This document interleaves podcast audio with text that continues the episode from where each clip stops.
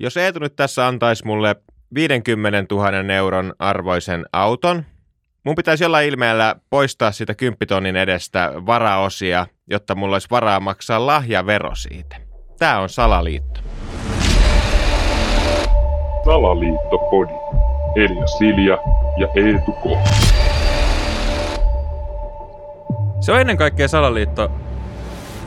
Sen verran ehkä paljastattakoon tässä nyt, että mulla ei välttämättä nyt ihan ainakaan vielä tähän ennen joulua ole sulle antaa tällaista 50 tonnia autoa, mutta, mutta katsotaan sitten joulunpyhinä, jos, jos oltaisiin onnistuttu kaupallistamaan tämä meidän ohjelma niin. esimerkiksi niin, että sillä hirveät rahat saadaan aikaiseksi ja sitten pystyn sulle laittamaan. Mutta siis lahja ja myöskin samaan kategoriaan menevä perintövero on salaliitto, mm. koska siis mä ymmärrän niin kuin jollain tasolla tuloveron ja sen ylipäätään, että meidän täytyy meidän omistamme antaa valtiolle, joka sitten suuntaa ne yleiseen hyvään teihin, sairaaloihin, yömäs. Mutta niin kuin esimerkiksi lahjavero ja perintövero niin on mun mielestä aika ongelmallisia siinä vaiheessa, kun sä et saa lahjaksi tai perinnöksi käteistä rahaa, vaan sä saat vaikka auton, asunnon, kesämökin. Ja sun täytyy siitä maksaa, siitä laskennallisesta arvosta joku summa, joku prosentuaalinen summa veroa. Kun eihän sulla ole niin kuin käteistä rahaa, mitä antaa niin millä sä siitä autosta nyt sitten koputtelet iskarit ja, ja tota noin, niin ka- molemmat takarenkaat ja ehkä vielä tuulilasinkin, että sä saat maksettua sen veron? Niin, tämä on kyllä todella niin kuin erikoinen ja ongelmallinen tilanne monille. Ja mun mielestä ihan se lähtökohtakin on tosi outo, niin kuin esimerkiksi tässä perintöverossa, että, että miettii joku henkilö elänyt pitkään elämän, tienannut hyvin, maksanut niin kuin valtiolle koko ajan veroa omista tuloistaan. Ja ruokaostoksista, niin, ihan kaikesta. Niin. Alvit menee joka paikasta. Niin, kyllä. Sitten hän on kerryttänyt kuitenkin siinä sivussa hyvä omaisuuden. Sitten aika jättää, ja hän jättää perinnöksi vaikka joku miljoonan niin kuin mm. perillisilleen. Niin sitten he joutuukin maksaa siitä sit se joku parikymmentä tonnia. Tai mitä se oli?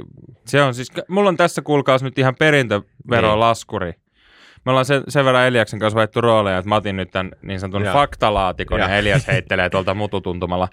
Mutta jos nyt oletetaan, että sul nyt Elias, nyt sä keräät sen miljoona omaisuuden, mm. mikä on hyvin todennäköistä. Mm. Niin ensimmäiseen veroluokkaan kuuluville, eli käytännössä sun lähisukulaisille, lapsille, aviopuolisolle, mm. niin heidän pitäisi tuosta miljoonasta 150 tonnia maksaa.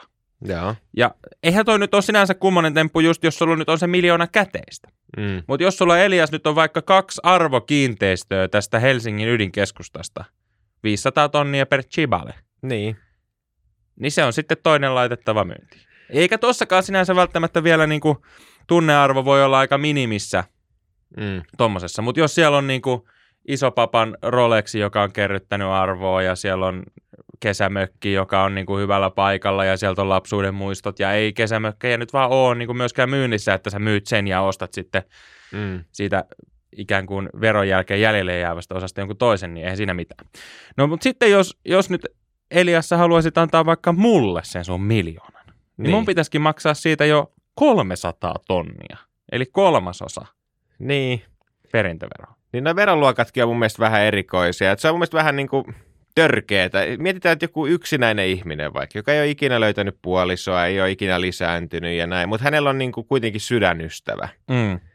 Niin mun mielestä se on vähän törkeetä sitten, että koska hän ei ole vaan niin kuin pystynyt perustaa sitä perhettä, niin sen takia hän ei voi sille ystävälle jättää samalla tavalla sitä perintöä sitten. Niin, ja tämä on mun mielestä jännittävä kanssa, koska mä nyt tosiaan luen täältä nämä veroluokat. Eli ensimmäiseen veroluokkaan, eli niin sanotun pienemmän veroluokkaan kuuluvat lapset, ottolapset, heidän rintaperilliset, aviopuoliso, aviopuolison lapset ja heidän rintaperillisensä, isä, äiti, isovanhemmat sekä myös avopuoliso, jos hänellä ja perittävällä on yhteinen lapsi, tai jos he olivat ennen avioliitossa. Mitäs jos ihminen ei voi saada lasta? Niin. Tiedätkö? Niin. Aika hirveä tilanne. Kyllä. Pitääkö sun sen takia viime metreillä adoptoida lapsi, jotta tavallaan sä pystyt säästämään puolet noissa veroissa? Niin. niin kuin tavallaan, niin kuin et, et se on esimerkiksi peruste. Ja sitten myöskin se, että, että jos te ette ole niin kuin naimisissa, eli jos se on avopuoliso, niin teillä täytyy olla yhteinen lapsi. Jos te olette naimisissa, niin sitten teillä ei tarvitse olla. Niin tämä on niin kuin, Aika Niin. erikoinen setti. Ja myöskin esimerkiksi vainajan sisarukset kuuluu tähän kalliimpaan veroluokkaan.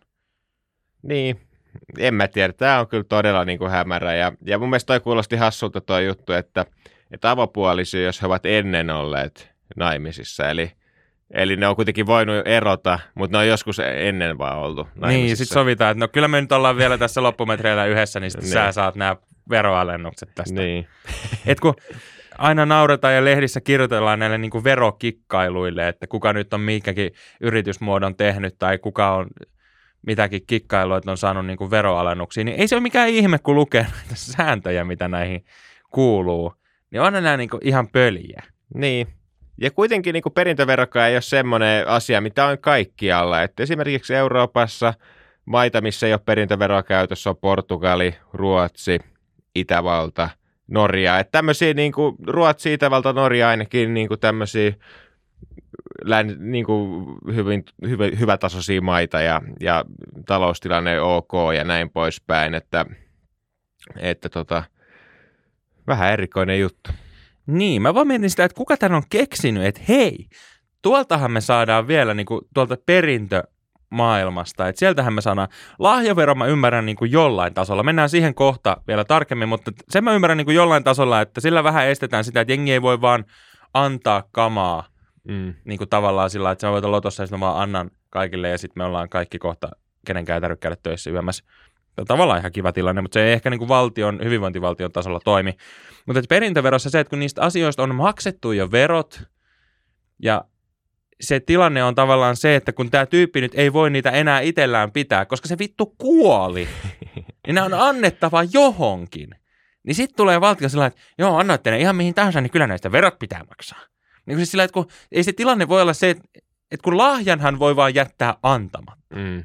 Niin, Mutta että se perintö voi jättää antamatta, kun se on johonkin työnnettävä.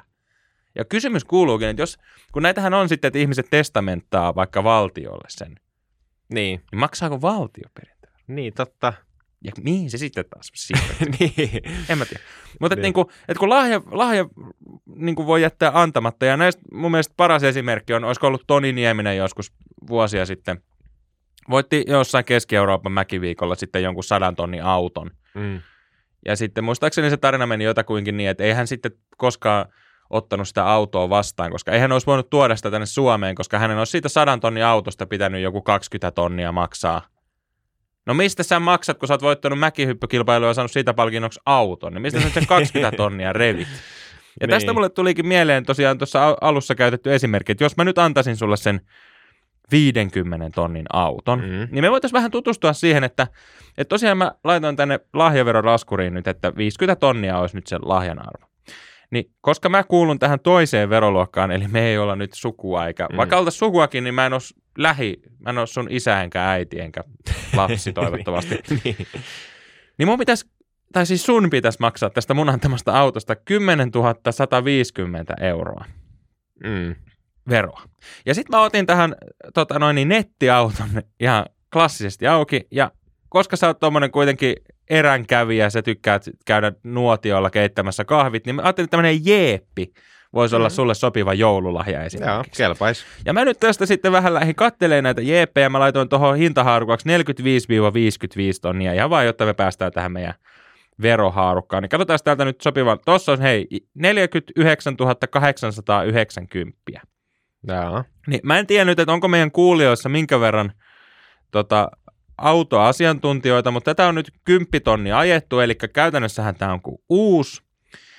Niin tota, mulla vaan mietin sitä, että mitähän kaikkia osia meidän täytyisi tästä repiä, että sä saisit sitten myytyä ne tuolla jossain nettikirppiksellä, että sä saisit 10 tonnin kasaan. Että, että tässä on kuitenkin LED-ajovalot, sumuvalot, turvatyynyt kuulostaa siltä, että ne vois irrota aika näppärästi. Ajotietokone sitten taas on kalliin oloinen navigointijärjestelmä, että miten, miten ne lähtee. Penkeissä on penkin lämmittimet, peruutuskamera, että tavallaan mä mietin nyt tommosia helposti irrotettavia osia. Mä en tiedä kuinka mekaanikkokykyinen sä oot, että pystyt sä lähteä tuolta moottorin välistä ruuvaamaan irti jotain kaasutinta. Niin. Niin, ehkä me nyt te- tehdään niin, että ei sun tarvi sitä, päästään helpommalla, niin pidä vaan se auto ja tota, Että mä voisin vaikka varastaa sen sulta, niin mä pääsin helpommalla. Totta, siis toi on ihan, kä- kun siis, että jos haluat antaa lahjaksi jotain, niin anna ystäväsi varastaa se. ja sit vaan ilmoita, että tämä on kadonnut, mutta en mä nyt jaksa tämän perään niin lähteä Niin. huutelemaan. Ja sitten taas toisaalta, jos haluat olla oikein vittumainen, nyt esimerkiksi tässä kun elämme lokakuun loppupuolta pikkuhiljaa ja Mm. jengi varmaan alkaa niin kuin joululahjoja suunnittelemaan. Niin jos haluat olla oikein vittumainen ja sulla on löysää päällä, niin anna jollekin joku ihan helvetin kallis joululahja, koska sehän täytyy siis olla yli viisi tonnia viimeisen kolmen vuoden ajalta siltä samalta lahjanantajalta, jotta siitä menee vero, Mm. niin anna jotain ihan helvetin kallista niin, että joutuu maksaa verot. Jotain semmoista, mitä ei voi myydä sellaisenaan eteenpäin. Että jos sä nyt annat Rolexin kellon, niin se tyyppihän voi vaan myydä sen eteenpäin sit saa. Mutta jotain semmoista, mitä ei pysty niinku tavallaan lunastaa rahaksi, Niin, joku, mutta mistä joutuu maksaa rahaa sitten. niin joku taideteos vaikka niinku siitä kyseisestä ihmisestä. Joku, tai joku tämmöinen, mitä kukaan muu ei sitten haluaisi ostaa. Jonkun ihan helvetin kalliin taiteilijan tekemä joku karikatyyri siitä tyypistä, mitä kukaan muu ei halua, mutta millä on joku helvetin kallis laskennallinen arvo. Niin, mutta joo, siis toi lahjaverosta muutenkin nyt vielä, vielä niin tota, se on kyllä varmaan semmoinen vero, mitä kierretään kaikista eniten niin kuin ihan vahingossa. Kyllä mä veikkaan, että mäkin oon ehkä kiertänyt sitä, tai en mä kyllä varmaan viidellä tonnilla ole kyllä mitään lahjoja saanut, mutta, mutta mä veikkaan, että aika monet niin kuin vahingossa kiertää sitä, koska eihän jengi niin kuin muista kolmen vuoden aikana, että paljon mä nyt on saanut tuolta lahjoja. Niin ja jos ihan rehellisiä ollaan, niin mistä kukaan sen tietää, mitä kukin on mulle antanut. Niin, Et niin kuin, jos antaa ihan kuivaa käteistä, niin senhän periaatteessa niin kuin tililtä pystyy näkee. Tai siis niin kuin pystyykin, mutta sen joku valtio voisi tehdä tarkastuksen ja näin. Mutta jos mulle nyt joku on, tiedätkö, himaan kantanut just vaikka jonkun satanan taulun, mm. niin mistä helvetistä sen kukaan tietää? Että tavallaan toi on ehkä semmoinen harmaa alue, että mä en usko, että verottajakaan on niin kuin kauhean aktiivisesti noita metsästää. Mm. Ihan siitä syystä, koska tuota noin, niin tuossa on myös toi Miinan mahdollisuus, että sä voit tehdä kaverille vaan källin. Että nyt sulle tuli oikeasti tonni maksettavaa, kun mä annoin sulle tämän tota, kymppitonnin taulun. Niin, mutta jos nyt tästä haluaisi kiteyttää jonkun salaliiton näistä perintö- ja lahjaveroista, niin, niin onko se sitten vaan niinkin yksinkertainen, että se on niinku, että valtio vaan haluaa kusettaa. Niin. Ja ehkä se salaliitto on tavallaan se, että viedään tuhkatkin pesästä, mutta koska me ollaan salaliittopodi, me halutaan antaa ihmisille vinkkejä, niin mm. me sanotaan, että hyödyntäkää tätä. Tehkää niin. källejä. Ja Antakaa toisillenne myös autoja. niin, kyllä. Ja meille. Meille voi antaa kanssa. Tai Mut- itse asiassa, ei. ei pidetään, niin. mikä se on se alaraja, viisi tonnia? Alle viiden tonnin arvoisia Joo. autoja. Mutta sekin on kyllä toisaalta miina, jos sä annat jollekin alle viiden tonnin arvoisen auton, niin sehän leviää tuohon. niin. No joo. Mietitään nyt autojuttua vielä. Tai mietitään vähän.